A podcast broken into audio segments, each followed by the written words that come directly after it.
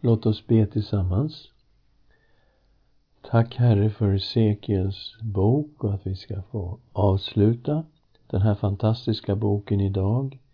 Vi ber att du fyller oss med tro och helig Ande och tala till oss i Jesu Kristi namn. Amen. Ja, vi har kommit till den sista delen av Hesekiels bok. Vi har kallat den här delen för Guds härlighets återkomst. Kapitel 40, vers 1 till kapitel 48, vers 35. Och första delen här har vi synen av Guds staden 41 till 31. Vi behöver sätta oss in i situationen. Norra riket hade gått under 722 och Israel hade förts bort i fångenskap till Assyrien. Juda och Jerusalem gick under 586. Israel som folk var fördrivna ifrån löfteslandet. Och så fanns det ju ändå profetier ifrån Jesaja, Jeremia och Hesekiel att folket en dag skulle få återvända till landet. Den här synen är daterad till den tionde fjärde 572 f.Kr. Och då hade fångarna varit i Babel ganska länge. Så här står det i kapitel 40, vers 1. I det tjugofemte året av vår fångenskap, vid årets början, på tionde dagen i månaden, i det fjortonde året sedan staden hade blivit intagen. På just den dagen kom Herrens hand över mig och han förde mig bort dit. I syner från Gud förde han mig till Israels land. Så vi läser här att Herrens hand kom över Hesekiel och i anden fördes han till Israel. Han sattes ner på ett högt berg. Söderut låg något som liknade en stad. Och det är inte ens säkert att staden var Jerusalem, så vi väljer att kalla den för Gudsstaden. Hesekiel mötte en man som såg ut att vara av koppar. Han hade ett snöre och en mätstång i handen. Så han hade alltså instrument för att mäta avstånd. Men stången var längre än en jordisk aln. Den var ungefär 60 centimeter lång. Och allt det här tyder ju på att han inte var en jordisk man med en jordisk mätstång. Utan det här är någonting himmelskt med himmelska mått. Och vi kommer att möta en idealbild av staden och av templet. Mannen uppmanade Hesekiel att koncentrera sig så att han kunde lägga märke till alla de olika måtten. Mannen satte igång att mäta staden från öster och han mätte också templet från öster. Det var något speciellt med öster som väderstreck. Vi läste tidigare att Herrens härlighet hade lämnat Jerusalem från öster. Kapitel 11, vers 22 och 23. Då lyfte keruberna sina vingar och hjulen följde dem och härligheten från Israels Gud var över dem. Herrens härlighet höjde sig och lämnade staden och stannade på berget öster om staden.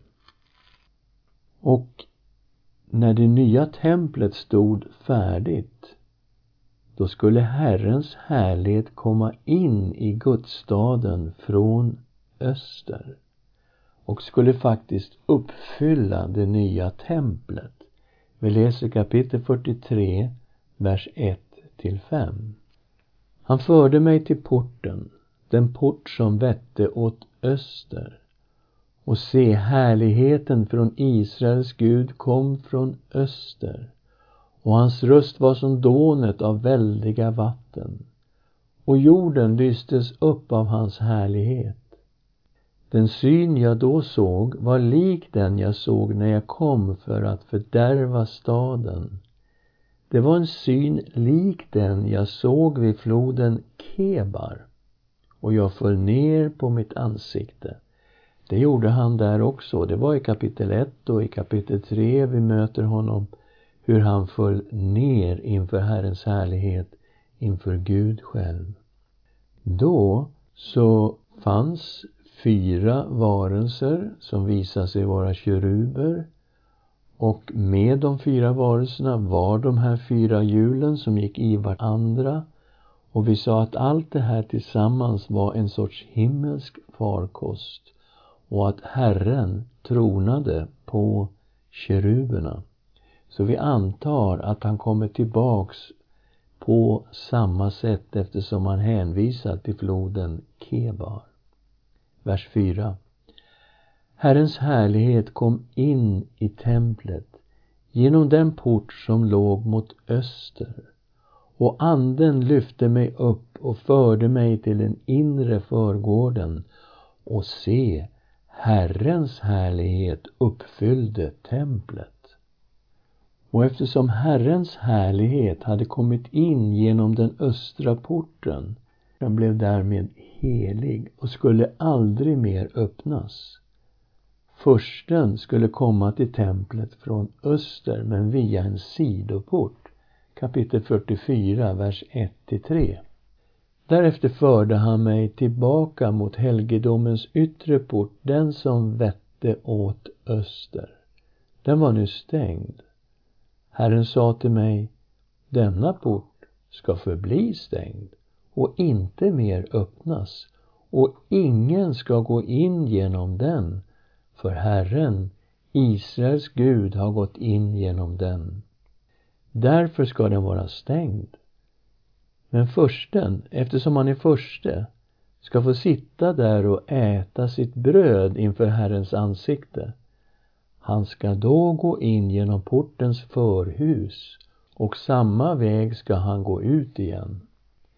Så själva porten förblev stängd och det här var alltså porten åt öster. Hela det här tempelkomplexet var kvadratiskt och helt symmetriskt. Och det finns väldigt många mått på det nya templet. Och det finns välgjorda animerade versioner av hela templet på Youtube. Om man slår in Ezekiels Temple då kommer man ju rakt på flera filmer som beskriver det här templet. Och vi behöver påminnas att Hesekiel var präst och han kände säkert till tempelområdet i Jerusalem mycket väl. Och nu ska vi titta på synen av landets heliga områden. Kapitel 45, vers 1 till 46, 24. Och vi ska se hur det här heliga området var indelat 45, 1 till 12. Det heliga området skulle ligga ganska centralt och tycktes hamna faktiskt norr om dagens Jerusalem och det var ju märkligt. Prästerna de skulle få ett område som motsvarade cirka 15 kilometer gånger 6 kilometer så inte sådär jättestort område. Mitt i prästernas område skulle tempelområdet ligga och det skulle vara ungefär 300 meter gånger 300 meter. I direkt anslutning till prästernas område skulle leviterna få ett exakt lika stort område, alltså 15 kilometer gånger 6 kilometer. Därefter skulle ett område som var hälften så stort ges till gudsstaden, alltså 15 kilometer gånger 3 kilometer.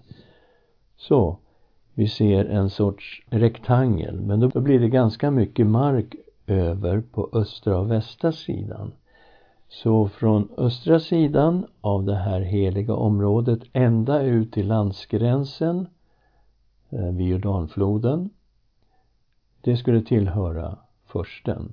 Och likadant på västra sidan. Från västra sidan av det heliga området ända ut till Medelhavet det området skulle också tillhöra försten. Så han skulle få de här två områdena som var på sidan om det heliga området.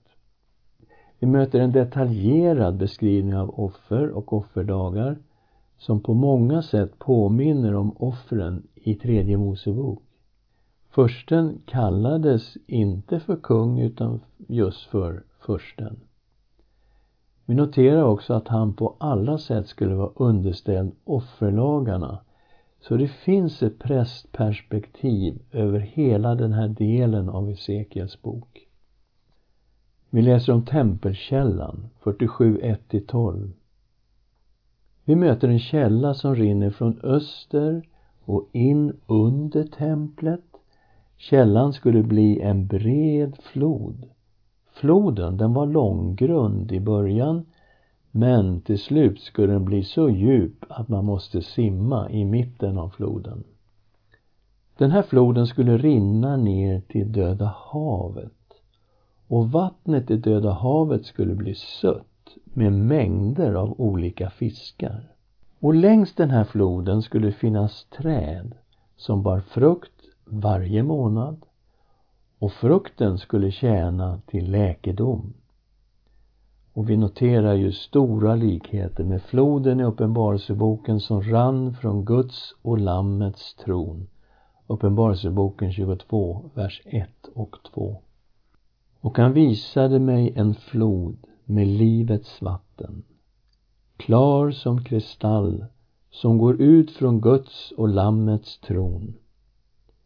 Mitt på stadens gata, på båda sidor om floden, står livets träd. Det bär frukt tolv gånger. Varje månad ger det sin frukt. Och trädets löv ger läkedom åt folken. Så vi ser ju jättestora likheter här mellan floden som rinner från templet och den här floden som rinner från Guds och Lammets tron. Och vi ska titta på fördelningen av landet, 47.13 till 48.35. Som jag beskrivit i bildtexten i kompendiet över Hesekiels bok, som du hittar under Hesekiels bok på bibelstudium.org. I den här bildtexten så har jag skrivit flera anmärkningsvärda detaljer kring landets gränser och fördelning. Vi noterar till exempel att landet sträckte sig väldigt långt norrut och faktiskt inkluderade dagens Libanon. Vi noterade också att landet saknade områden på östra sidan Jordanfloden. Att stamområdena var nästan rektangulära. Att den inbördes ordningen mellan stammarna var helt olik den i Josuas bok. Och som vi sagt att det heliga området med templet verkade faktiskt ligga norr om dagens Jerusalem. Och vi vet inte hur vi ska förhålla oss till denna idealbild av landet och templet. Vad som är helt klart är att den här synen aldrig har förverkligats på ett bokstavligt sätt. Och det här öppnar ju förstås för många tolkningsmöjligheter. Men vi ska notera en sak, det här var relevant för Hesekiels generation. Precis som vi såg när det gällde undervisningen om Gog i Magogs land så var också synen som Hesekiel fick här relevant för hans generation. På flera ställen noterar vi att synen var riktad till Hesekiels samtid. Hädanefter skulle det vara slut på deras andliga otukt med andra gudar. 43, vers 6 och 7. Då hörde jag någon tala till mig inifrån templet medan en man stod bredvid mig. Okej, okay, den som är inne i templet, det är Herrens härlighet som har uppfyllt templet, så det är Gud som talar inifrån templet. Han sa till mig, Människobarn, detta är platsen för min tron, platsen för mina fötter. Där vill jag bo bland Israels barn för evigt. Och Israels hus ska inte mer orena mitt heliga namn, varken de själva eller deras kungar genom sitt horeri och sina kungars döda kroppar och sina offerhöjder. Här pekar det på synder som Israel hade begått i den generationen. När det talar om horeri, då syftar det på den andliga otukten som Israel levde i när de tillbad andra gudar. Och offerhöjderna syftade definitivt på avgudadyrkan i både Juda och Israel. Hesekiel uppmanades att tala om det nya idealtemplet så att folket skulle skämmas. Så här står det i 43.10. Men du människobarn, förkunna nu för Israels hus om detta tempel så att de skäms för sina synder. Och Herren anklagade folket för att ha låtit hedningar tjäna i det gamla templet och de hade därigenom vanhelgat det. Kapitel 44, vers 6 till 8. Säg till Israels hus, det upproriska. Så säger Herren Gud. Nu får det vara nog med alla era vidrigheter, ni av Israels hus. Ni har låtit främlingar med oomskuret hjärta och oomskuret kött komma in i min helgedom och vara där så att mitt hus har blivit vanhelgat medan ni bar fram min mat, fett och blod. Mitt förbund har därmed brutits. För att inte tala om alla era andra vidrigheter och det syftar i Hesekiels bok på avguderiet. Ni har inte själva utfört tjänsten vid mina heliga föremål utan ni har satt andra att göra tjänst åt er i min helgedom. Och vi vet ju att när vi läser i lagarna kring leviterna i Moseböckerna då fick jag inga andra israeliter än leviterna utföra tempeltjänsten och bara prästerna fick faktiskt utföra offren vid templet. Men här har de tydligen lejt bort en hel del av det här arbetet till hedningar och på så sätt vanhelgat det gamla templet. Så vi ser att det handlar om synder som hade begåtts i deras generation. Herren anklagade en grupp leviter för att ha farit vilse och tillbett andra gudar, 44 och 10. Också de leviter som övergav mig när Israel for vilse, de som själva for vilse och övergav mig och följde sina avgudar, de måste bära sin missgärning.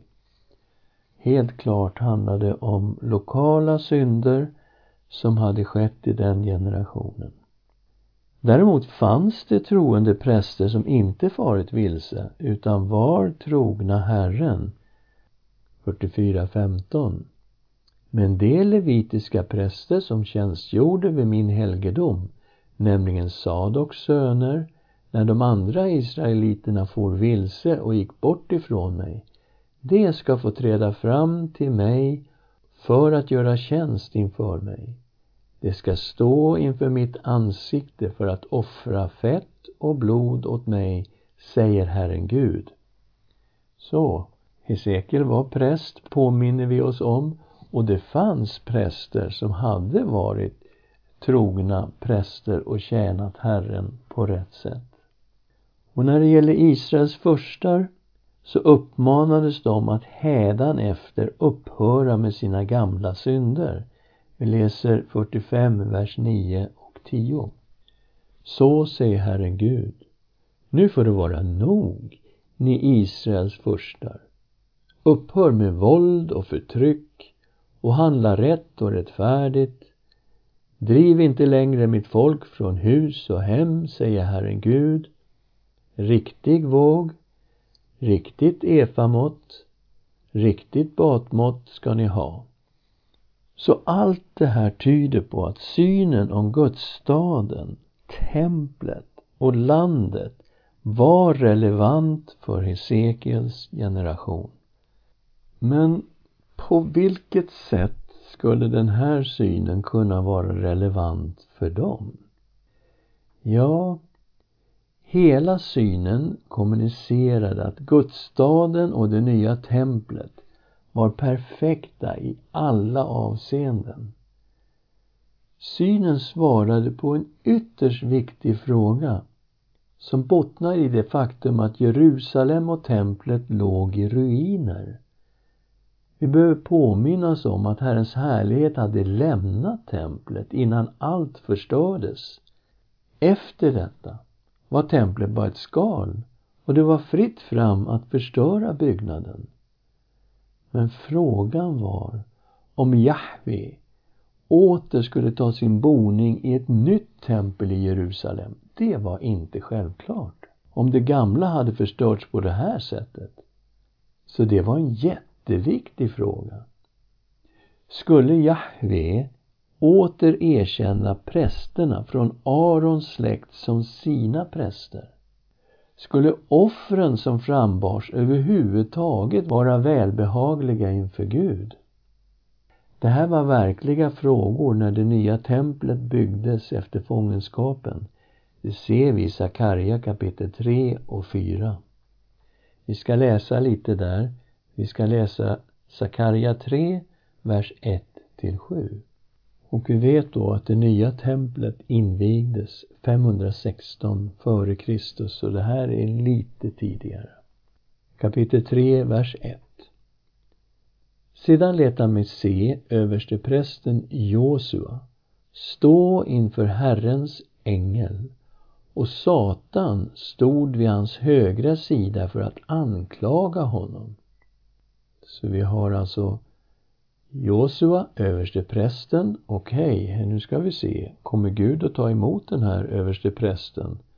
Får han tjäna i det här templet som de höll på att bygga? Satan är där för att anklaga honom. Men Herren sa till Satan, Herren ska straffa dig, Satan. Ja, Herren ska straffa dig.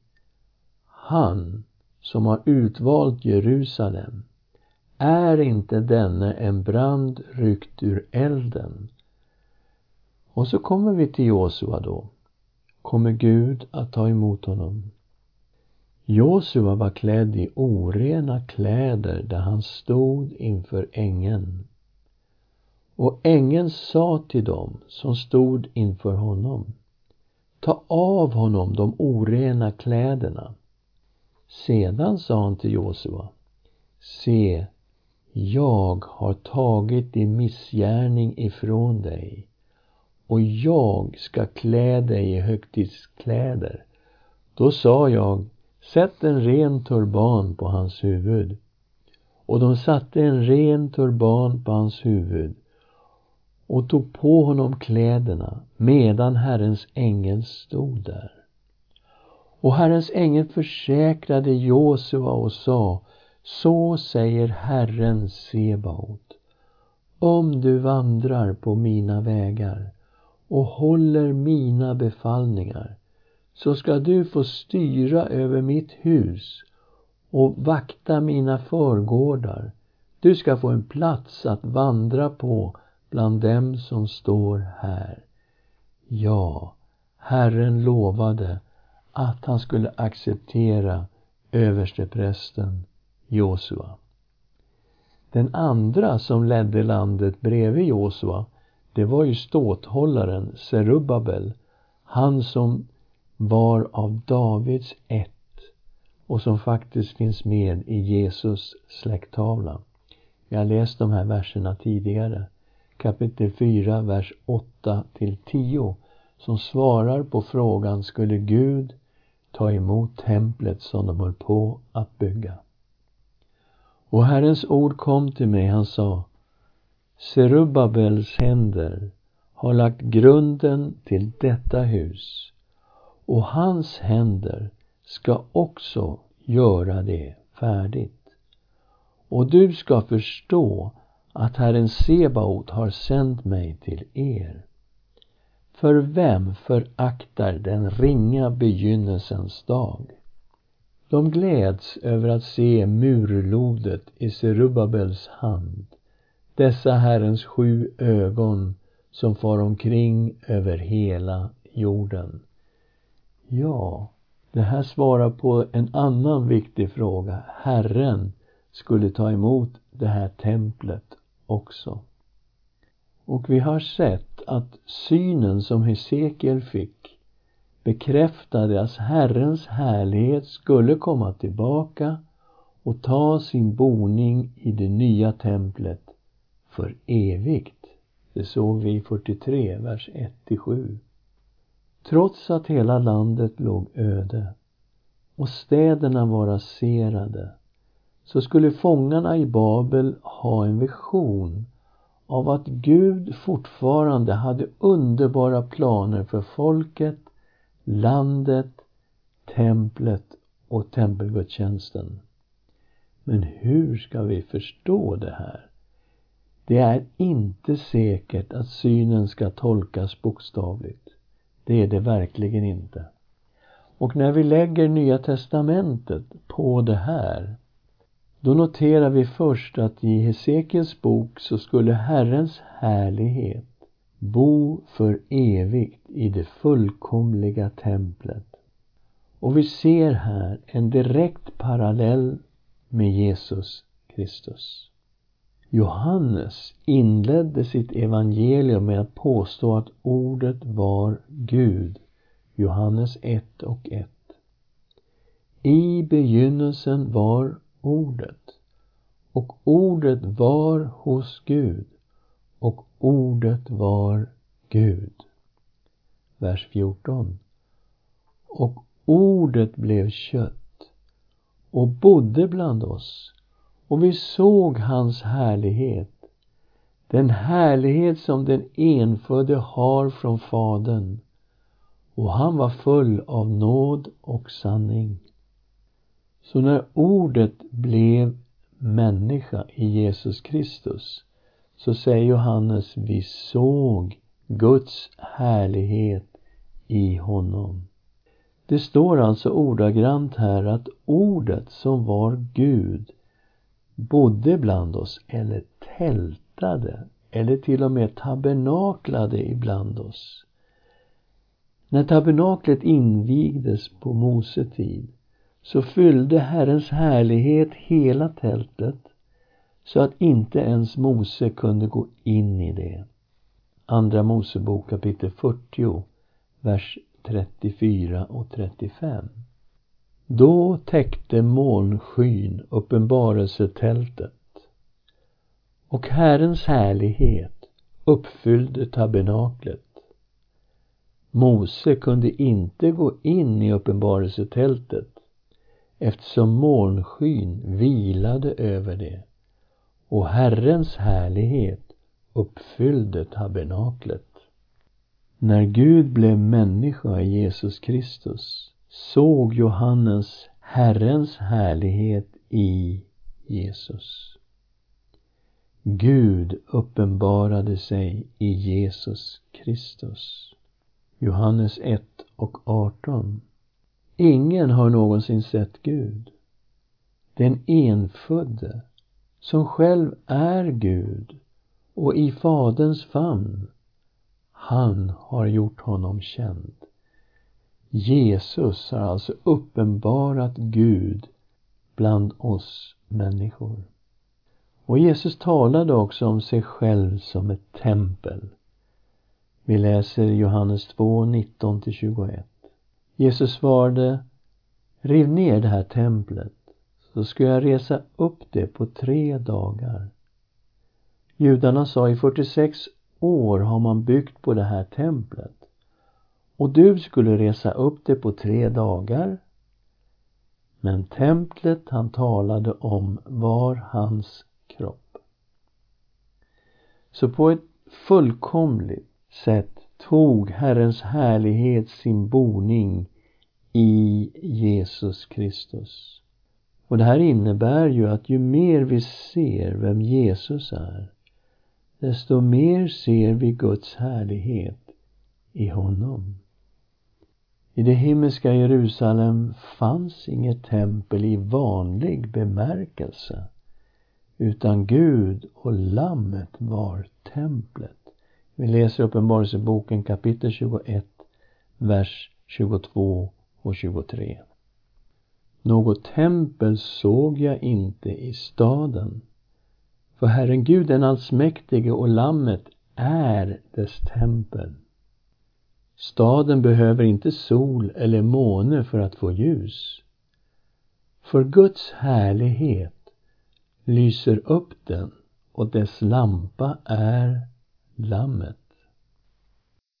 Den andra punkten som jag vill ta upp är Guds eviga löften i Jesus Kristus. De har vi mött här i Hesekiel kapitel 37, vers 24 till 28. Och det är fantastiska löften om ett evigt rike, en evig kung, och där är det David som är omnämnd, ett evigt förbund och ett evigt tempel. Allt det här pekar faktiskt framåt mot Jesus Kristus. I Nya testamentet möter vi att Jesus, han är en evig kung i Guds rike. Vi ska se vad ängeln Gabriel sa till Maria. Vi har läst den här texten tidigare i våra studier. Lukas kapitel 1, vers 30 till 33. Då sa ängeln till henne Var inte rädd, Maria. Du har funnit nåd hos Gud. Du ska bli havande och föda en son och du ska ge honom namnet Jesus. Han ska bli stor och kallas den Högstes son och Herren Gud ska ge honom hans fader Davids tron. Han ska vara kung över Jakobs hus för evigt och hans rike ska aldrig ta slut. Absolut att vi möter Jesus som en evig kung i Guds eviga rike. Och det nya förbundet, det kom ju genom Jesus, men det är också ett evigt förbund. Vi ska läsa Hebreerbrevet 9 och 15. Därför är Kristus medlare för ett nytt förbund, för att de som är kallade ska få det utlovade eviga arvet när han nu med sin död har friköpt oss från överträdelserna under det förra förbundet. Det här är ju en jätteviktig vers. Det handlar om att vi ska få det utlovade eviga arvet som Gud då har utlovat. Och det handlar om att bli friköpt från överträdelser under det förra förbundet, det vill säga under det gamla förbundet. Det förbund som Gud hade gjort med Israels folk vid Sinai berg. Vi behöver alltså påminna oss om att Hebreerbrevet är skrivet till hebreer, till judar. Vi ska också läsa Hebreerbrevet kapitel 13, vers 20.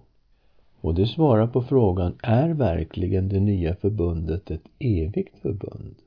Fridens Gud har i kraft av ett evigt förbunds blod fört fårens store herde, vår Herre Jesus, upp från de döda. Ja, det är ett evigt förbunds blod. Så, vi möter ett nytt förbund i det nya testamentet och vi möter att det är ett evigt förbund. Och detta med att Jesus faktiskt också är ett evigt tempel, det har vi just läst i Johannes 1 och 14, Johannes 2, 19 till 21 och Uppenbarelseboken 21, 22 och 23 där det står om den himmelska staden. Något tempel såg jag inte i staden, för Herren Gud den allsmäktige och Lammet är dess tempel. Den tredje punkten jag vill ta upp ifrån Hesekiels bok är den gode herden. Kapitel 34, vers 11 till 31. Herren skulle bli en herde och ta sig an folket som sina får. Han skulle föra dem i bet och leda dem till vatten. Och det är ju 34, 11-16, som beskriver Herren som en god herde. Men det är inte bara Herren som skulle vara en herde. Han skulle också resa upp David som folkets herde. 34, 23 till 24. Och det här pekade ju fram emot Davids son, Jesus Kristus. Han kom som den gode herden. Vi ska påminna oss om de här verserna, Johannes 10, 11 till 15. Jag är den gode herden. Den gode herden ger sitt liv för fåren. Den som är lejd och inte herden som äger fåren, han överger fåren och flyr när han ser vargen komma. Och vargen river dem och skingrar jorden. Den som är lejd bryr sig inte om fåren. Jag är den gode herden. Jag känner mina får och mina får känner mig, liksom Fadern känner mig och jag känner Fadern och jag ger mitt liv för fåren. Ja, Jesus kom verkligen som den gode herden. Men samtidigt var han ju ingen mindre än Herren själv. Och det har vi sett i Johannes 1 och 1, Johannes 1 och 14. Och vi ska också bara läsa ängelns ord till herdarna när Jesus föddes. Vi läser Lukas 2 och 11. Idag har en frälsare fötts åt er i Davids stad. Han är Messias, Herren. Så det var ju Herren själv som skulle vara en herde. Och Jesus är alltså sann Gud och sann människa. Han är den gode herden och han är också Herren. Och den fjärde punkten som jag vill belysa här det är att Gud skulle frälsa sitt folk av bara nåd. Och då är vi i Hesekiel kapitel 36. Det underbara som Herren skulle göra för sitt folk, det gjorde han för sitt heliga namns skull. Inte för Israels skull, för att de hade förtjänat detta. Det läser vi kapitel 36, 22 och 23. Allt skulle ske av nåd. Gud skulle rena dem. Han skulle ge dem ett nytt hjärta. Han skulle låta sin egen ande bo i dem och göra så att de lyder och följer honom. Kapitel 36, vers 25 till 27. Jag ska stänka rent vatten på er så att ni blir rena.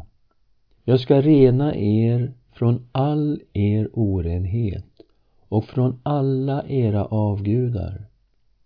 Jag ska ge er ett nytt hjärta och låta ny ande komma in i er. Jag ska ta bort stenhjärtat ur er kropp och ge er ett hjärta av kött.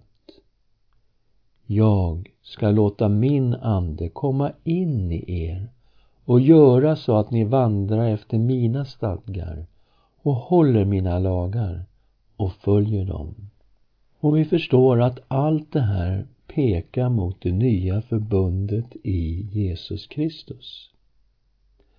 Aposteln Paulus drar sin undervisning från profetian om det nya förbundet i Jeremia kapitel 31, vers 31 34 där det står att Gud skulle skriva sitt ord på de troendes hjärtan. Här i Hesekiel ser vi att Herren lovade att ta ut stenhjärtat och istället ge ett hjärta av kött och låta sin ande bo i de troende. Paulus skrev till korintierna, Andra Korinthierbrevet kapitel 3, vers 3. Det är uppenbart att ni är ett Kristusbrev, skrivet genom vår tjänst, inte med bläck, utan med den levande Gudens ande, inte på tavlor av sten, utan på tavlor av kött i era hjärtan. Ska vi be tillsammans? Herre, vi tackar dig för Hesekiels bok. Tack för dessa syner och profetior som vi har fått möta genom den här boken. Och också den här sista delen om din härlighet som kom tillbaka till Gudsstaden och som uppfyllde templet. Vi att också detta har med dig att göra, Jesus Kristus. Du som blev människa och uppenbarade Gud ibland oss människor. Tack Jesus Kristus att du är sann Gud och sann människa. Och det står till och med att du är ett tempel och att din härlighet strålar ifrån dig, Jesus Kristus. Vi vet också att du är den sanne överste prästen.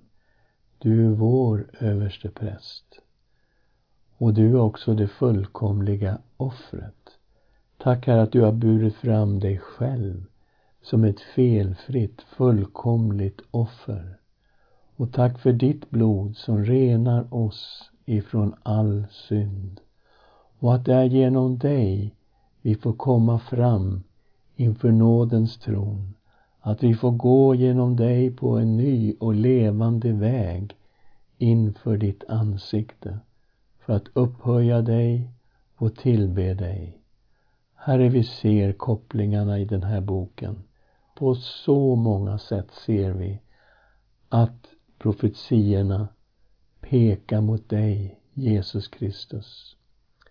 Och vi påminns om att alla löften har fått sitt ja och sitt amen i dig, Jesus Kristus, vår Herre. Amen.